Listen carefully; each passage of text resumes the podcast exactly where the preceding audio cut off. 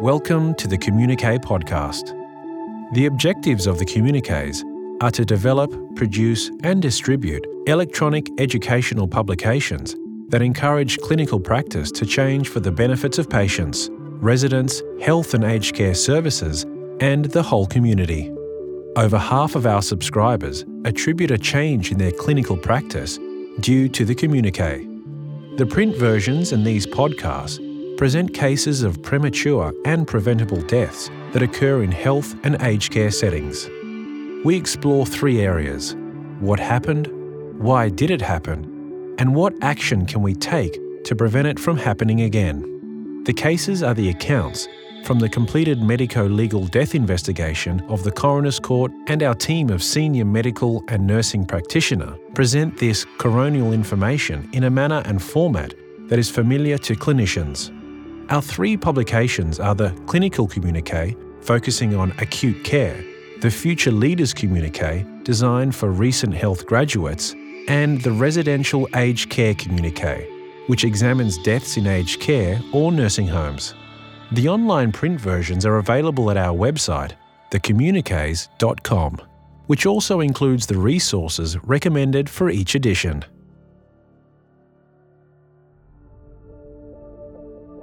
Hello and welcome to our podcast for the January 2021 edition of the Future Leaders Communique. I'm Brendan Morrissey, consultant editor for the Future Leaders, and I'm going to be joined for this episode by our guest editor, Dr. Daniel Grose. Daniel, hello.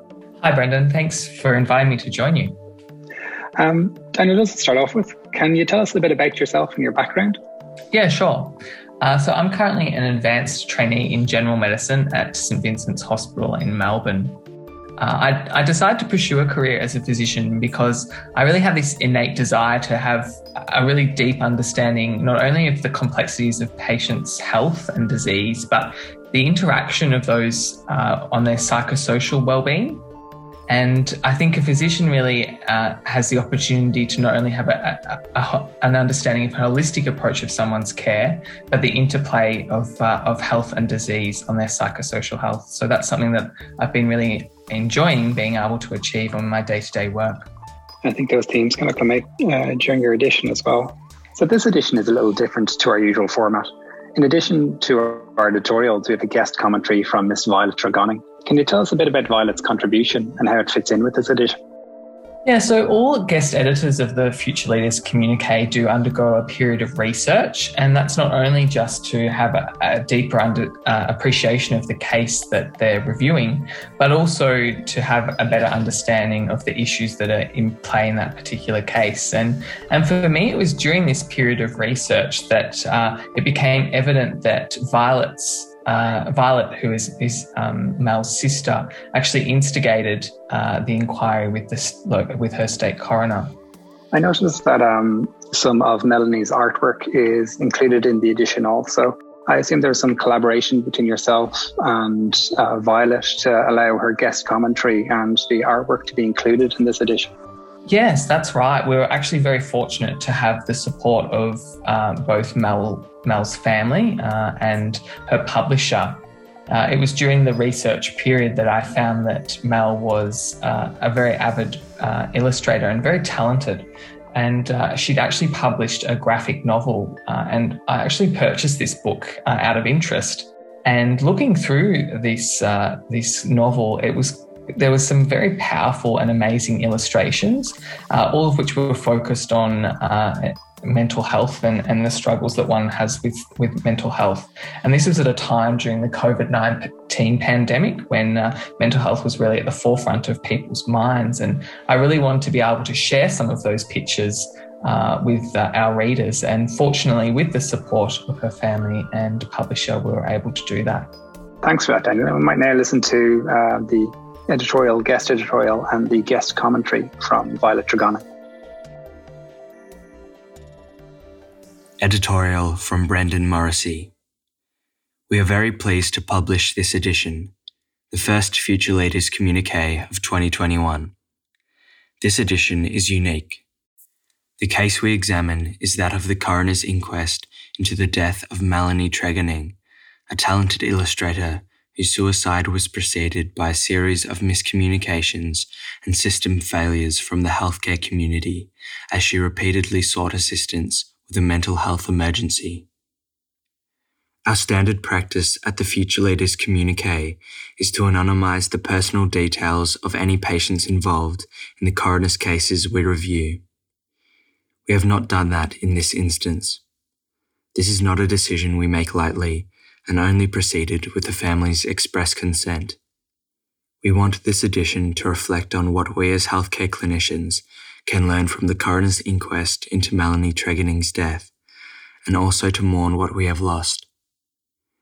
Melanie Tregening was a gifted artist with a bright future. A sample of her work is included in this edition with the permission of her family, to whom we are very grateful. Melanie's artwork is unique and engaging. Her graphic novel, Small Things, tells the story of a little boy who feels alone with the worries he has inside, but who learns that help is always close by. We would like to thank Melanie's family for not only allowing us to include a number of Melanie's works of art, but also for sharing their own reflections on the circumstances leading to Melanie's tragic death. We are grateful to her sister, Violet, for her contribution to this edition. Mental health reform, including timely access to appropriate mental health support for all members of the community, is one of the greatest challenges currently facing our healthcare system. It is important to appreciate the bravery of advocates such as Violet, those who have been deeply affected by deficiencies in our system and speak up to evoke change. It is incumbent upon us as clinicians to heed her reflections, to better inform our practice, and prevent similar errors in future. Our expert commentaries for this edition are kindly provided by Associate Professor Jonathan Knott, Director of Emergency Research at Melbourne Health and Clinical Subdean for Emergency Medicine at University of Melbourne, and Dr. Evan Symons, Unit Head of Consultation, Liaison and Emergency Psychiatry at Alfred Health, Melbourne. Associate Professor Knott lends his expertise by describing some actions all clinicians can take to mitigate the risk of error in assessing and managing patients presenting with mental health issues. Dr. Symons shares his tips to junior doctors in identifying, supporting, and caring for those patients presenting acutely suicidal. This edition has been made possible by the passion, insightfulness, and persistence of our guest editor, Dr. Daniel Grose. Daniel is currently an advanced trainee in general medicine at St. Vincent's Hospital, Melbourne. He is an aspiring general physician and geriatrician with an enthusiastic interest in the biopsychosocial model of health and disease. Daniel has put huge thought and effort into curating this edition, and we hope that it will act as a valuable resource on this important topic for our future leaders for some time to come. Guest commentary from Violet Tregonning. First of all, I'd like to thank you for taking the time to read this article. I take your interest to mean you understand the importance of mental health and will hopefully place it at the forefront of your practice. Mental health is complicated and hard to treat. The textbooks will only teach you so much. My sister Mel was not a textbook example of a suicidal patient. Mel presented well, was composed, had meaningful work which she was passionate about, and no history of mental illness. It was stated at the time of the inquest that Mel was sent home to the safety of the family unit. Just because my sister had a supportive family to go home with did not mean she was safe. We were completely unequipped to handle Mal's illness alone. We believe Mal should have been assessed directly by a senior doctor and admitted to the hospital that night. The resident medical officer tried to be assertive and asked for Mal to be reviewed. However, he was told to be confident in his own assessment. He was clearly not confident to do so. I would urge all junior doctors to trust your gut instinct and demand an assessment from the specialist when required. Mal's sudden mental health breakdown and lack of treatment is an absolute catastrophe that has caused irreparable damage to my family. What is most devastating is that we sought help from the professionals who could have helped. Mel had been bounced from the hospital to general practitioner to hospital, all to no avail. Mel left this earth feeling defeated and that no one could help.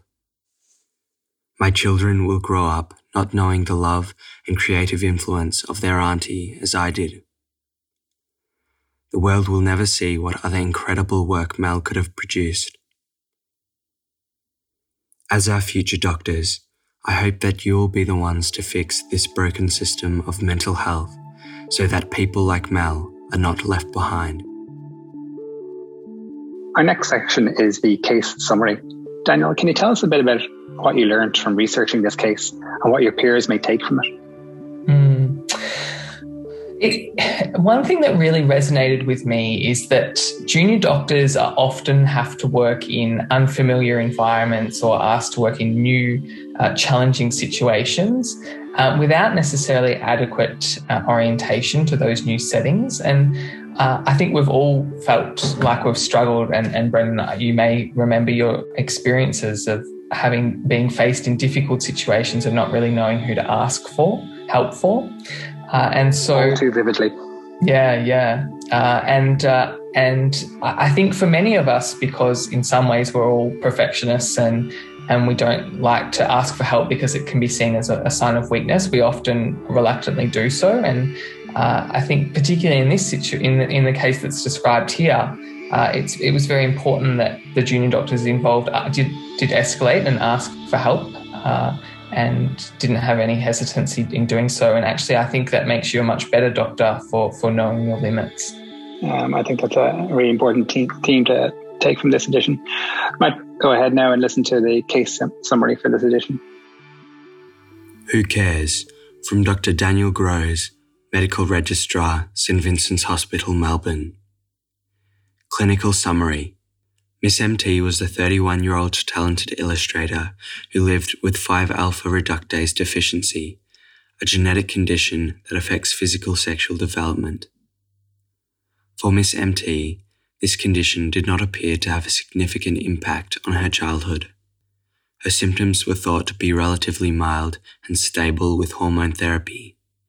Miss MT was described as a very intelligent independent yet reserved individual who was supported by her family and artistic friends.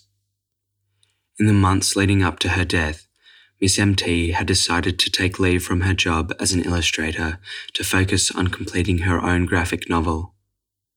Although there was no prior history of mental health concerns, it was during this time that her family noted a worrying change in her mental state, with low mood, poor sleep, and disinterest in her usual hobbies. One day, Miss MT decided to seek help and attended the emergency department of a private hospital with the intention of being reviewed by her long standing and trusted endocrinologist. However, after speaking with an ED nurse, Miss MT reported that she felt better and left, indicating that her plan was to return home. Miss MT subsequently went to a nearby beach with a plan to suicide but was interrupted by a fortuitous phone call from her father. The next day, Miss MT's parents became increasingly concerned with her withdrawn and irrational mental state and sought urgent review with the endocrinologist. On review, the endocrinologist agreed with her parents' concerns of depression and suicide risk. The endocrinologist advised that Miss MT be reviewed by her general practitioner to organise a mental health care plan for psychological support. This was arranged later the same day, but the earliest available appointment with a psychologist was almost a week away. Over the course of this same day, Miss MT became increasingly distressed as she realised her attempts at seeking help were not fruitful. Later that day, Miss MT's obvious despair prompted her parents to return to their local medical clinic. Miss MT was seen by another GP, Dr. V, who was immediately alarmed by Miss MT's active suicidal ideation. Miss MT accepted the offer of seeking urgent psychiatric assessment at a nearby public hospital. Dr. V organised for an ambulance transfer to the hospital and alerted an emergency medicine physician at the hospital with a verbal handover of Miss MT's expected arrival and high risk mental state. At the ED, Miss MT was seen by a relieving resident medical officer, Dr. K, who described a calm woman with suicidal ideation. Dr. K concluded that Miss MT was at risk of suicide and at risk of absconding. Consequently, Dr. K attempted to contact the psychiatry liaison nurse as per usual protocol. After several attempts to contact the psychiatry liaison nurse without a reply, Dr. K was later informed that there was no psychiatry liaison nurse on duty at that time. Dr. K proceeded to contact the psychiatric duty medical officer, Dr. D. Dr. D was a psychiatry registrar working in a busy after hours role as the primary psychiatric contact for the hospital. Dr. D initially dismissed the referral, instructing Dr. K to discuss the case with a psychiatry liaison nurse, unaware there was no one on duty. Following multiple conversations between Dr. K and Dr. D, a decision was made to discharge Miss MT with an outpatient follow up. This was based on Dr. D's impression that Miss MT was at a low suicide risk. Dr. K was hesitant about this proposed plan and reportedly communicated that he didn't have the appropriate skills to make a complete psychiatric assessment. Meanwhile, Miss MT became increasingly anxious while awaiting a psychiatric assessment.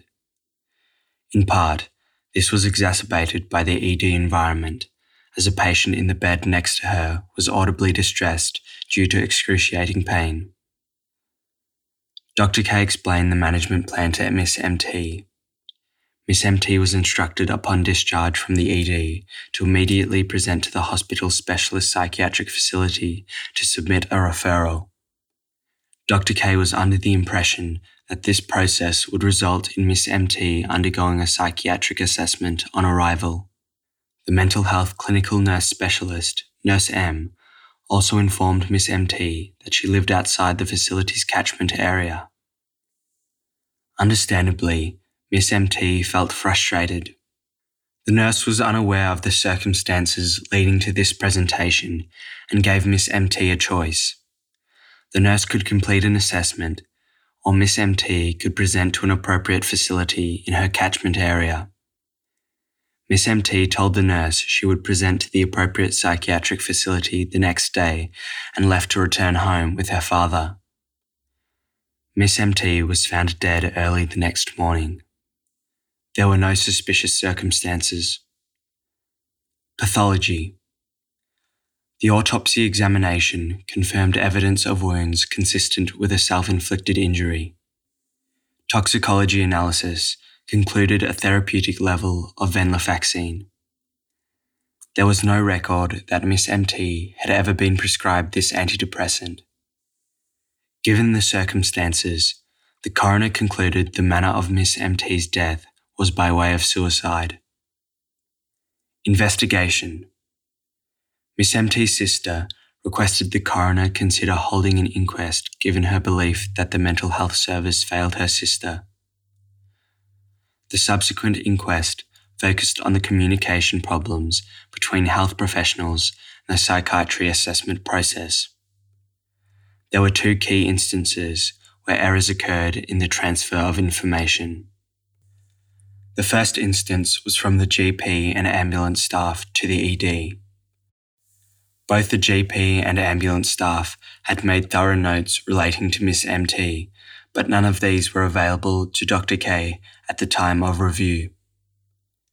The inquest heard evidence that Dr. V wrote a brief referral letter following a phone call to the ED, as she was informed during her call that all the relevant information had been recorded. Dr. V explained that she was under the impression that she was talking to a consultant psychiatrist rather than an emergency physician. Furthermore, the ambulance record, which contained important information about Miss MT's mental state, was not available. This led to Dr. K lacking key details of the circumstances of her presentation, which would have prompted a high degree of caution. The second miscommunication occurred between Dr. K and Dr. D. Dr. K was under the impression that Miss MT was to go to the psychiatric facility for a comprehensive assessment. This was supported by his contemporaneous notes. Dr. D gave evidence that he was not directly requested to review Miss MT. He also denied being aware of a number of key details from her presentation. This included her earlier presentations to three other health professionals the circumstances of her ambulance transfer to the ED for urgent psychiatric assessment as requested by her GP. Dr. D stated that his decision not to review Miss MT in the ED would have been different if he had known these facts. Nurse M, an experienced mental health nurse, also admitted she was not aware of the many red flags in Miss MT's case. Nurse M emphasized that if a psychiatry liaison nurse was available, the usual process of a review in the ED would have occurred and Miss MT would not have been referred to the psychiatric facility.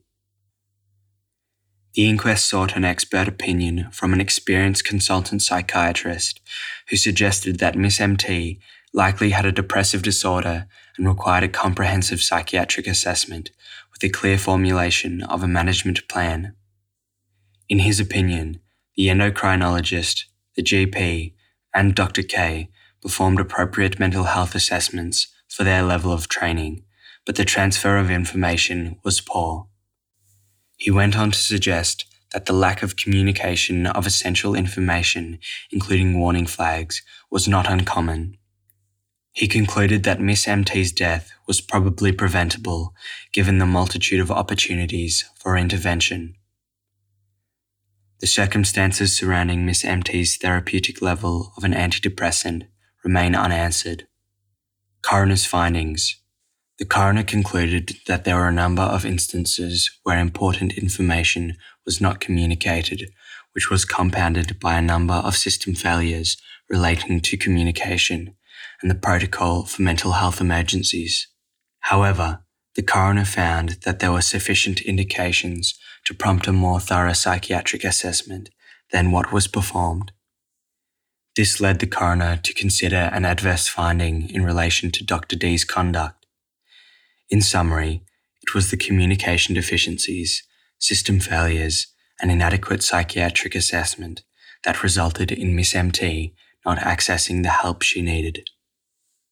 The key recommendation from this inquest highlighted the need for an appropriate therapeutic environment for patients presenting with mental health emergencies such as a mental health observation area embedded in an ED, which is accompanied by appropriately trained staff. Author's comments Miss MT was a young woman in despair, yet she had the desire and willingness to seek help.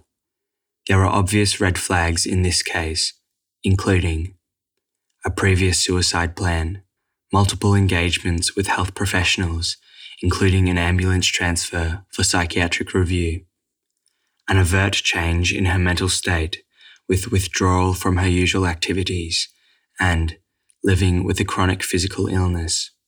Despite self initiating multiple attempts to seek the help she needed, Miss MT became lost in a labyrinth of miscommunication and redirection at a time when she was vulnerable. Miss MT had interactions with a total of four medical practitioners, in addition to the many other healthcare professionals that were directly or indirectly involved in her care. Sadly, this did not stop the tragic outcome. As a junior doctor, we must remember the fundamentally essential skill of effective communication. The ISBAR format Introduction, Situation, background, assessment, recommendation, or request provides a framework that assists in a clarifying information transfer and ensuring our request is understood. If there is a discrepancy between our request and the response, then a graded assertiveness approach should be considered to ensure our patients are not the subject of poor communication. Additionally, the nature of the junior medical workforce often results in working on unfamiliar positions in new environments. Appropriate orientation and familiarization with hospital specific policies and procedures is crucial.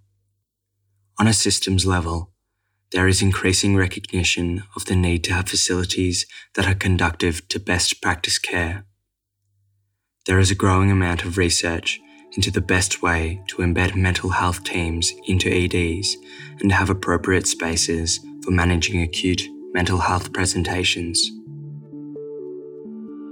So, our next section is the expert commentaries. Um, I'd really like to know, Dino, what you took from each expert commentary and what they add to what we can learn from this case. We might start with our first expert commentary from Associate Professor Jonathan Knott. The system is broken. Yeah, I think uh, Professor Knott added uh, a really key point that we often overlook uh, in, in a busy setting, and that's that um, we often, when we see patients, that's often seen in isolation and we forget about their role in the community, their role amongst their family and their friends, uh, as well as pay, uh, the involvement of their healthcare practitioners, such as GPs, have known them for many, many years. And, and that's really a key component to being able to, to have a really a true appreciation of, of uh, a patient suffering from mental health. And, and uh, Jonathan really uh, encouraged us to, to involve them collaboratively in, uh, in the care of people suffering from mental health concerns. I might ask the same question of our second commentary. That was from Dr. Evan Symons, uh, entitled Care of the Acutely Suicidal Patient. Yeah, uh, Evan uh, uh, is obviously a very experienced psychiatrist uh, and uh, is performing risk assessments on, on a daily basis. And I was really reassured when uh, Evan uh, highlighted the complexities that are involved with performing a thorough risk assessment. Junior doctors are often faced with situations uh, where they do need to perform risk assessments, uh, and uh, it, it is a very challenging task. And uh, Evan did really highlight that it is a very complicated task and that we shouldn't be reluctant to ask for help in, in being able to, to make a conclusion with our risk assessments. Great, thank you. Let's listen to both of our expert commentaries. Expert commentary The System is Broken from Associate Professor Jonathan Knott. The case of Miss MT exemplifies the challenges that people with a mental illness face when trying to access acute health support. At the very best of times, our health system is complex and often impenetrable for those trying to access care. Unsurprisingly, for those with additional challenges such as mental illness, complex psychosocial circumstances, or acute illness, it is even harder to seek the care required. Tragically, this has been recognised for many years and is the subject of a Royal Commission into Victoria's mental health system and is raised regularly by practitioners, organisations, and specialty colleges Miss MT had a supportive family and a general practitioner who recognized the seriousness of her illness and not only directed her to the best available urgent assessment, but also contacted the emergency department directly to flag the need for urgent assessment. Many of those struggling in our system are doing it alone and are unwilling or unable to use the normal referral pathways. Even for Miss MT, by the time she arrived at the public hospital ED, she had been seen in a private hospital by various staff, including the specialist who knew her well and the initial GP. There were multiple potential opportunities to intervene and provide the care she was seeking and needed.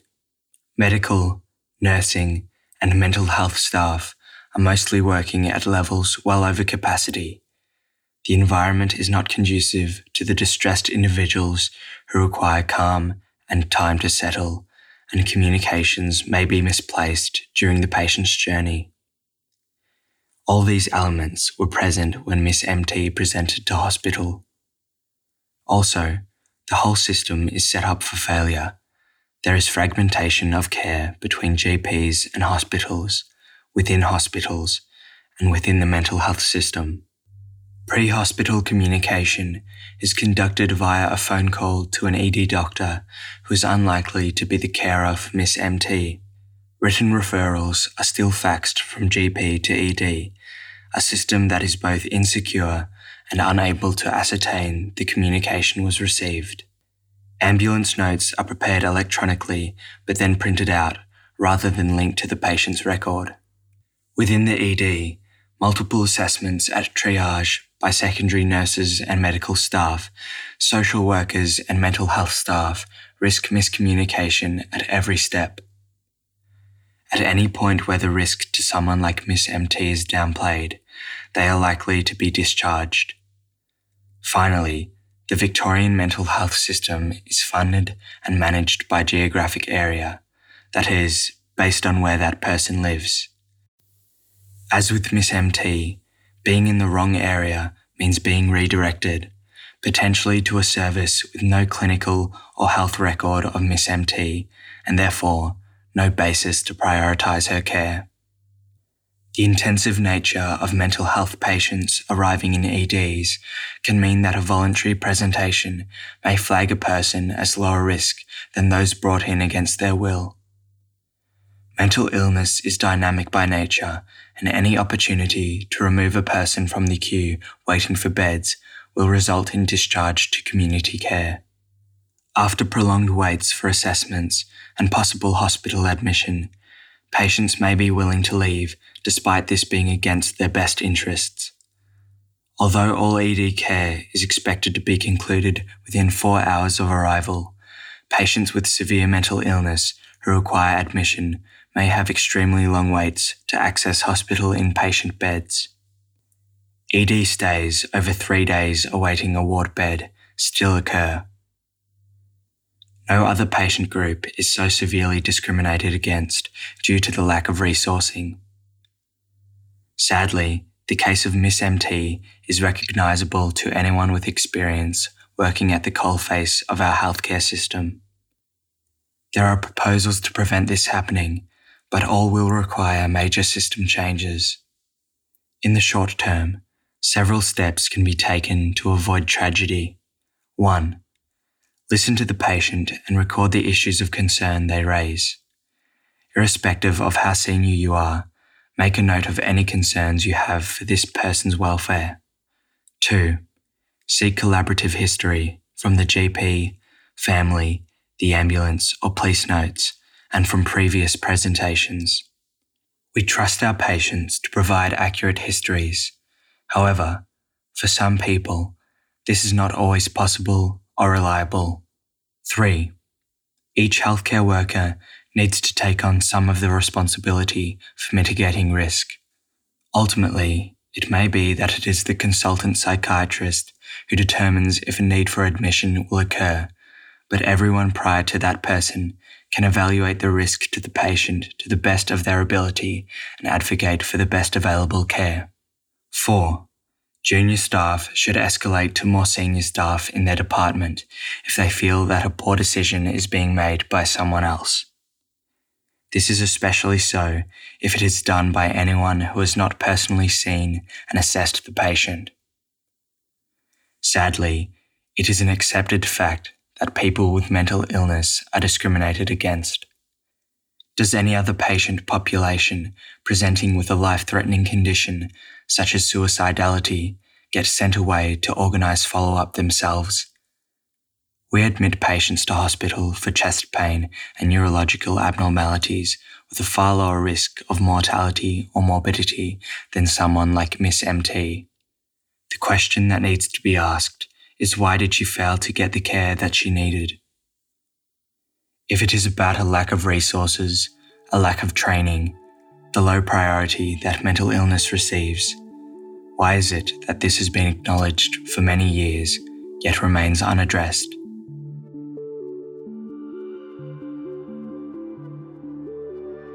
Expert commentary Care of the acutely suicidal patient from Dr. Evan Symons.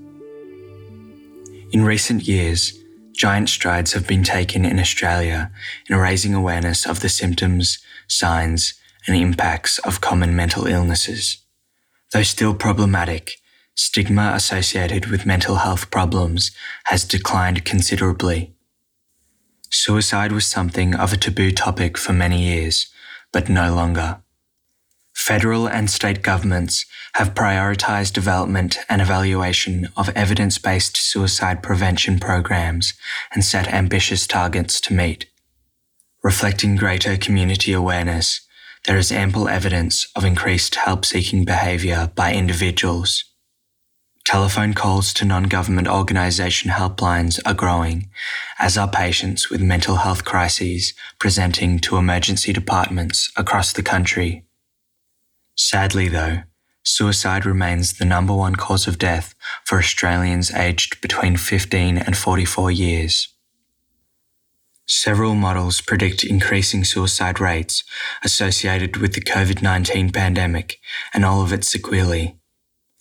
Access to specialist care is inconsistent across the country, often expensive and difficult to navigate.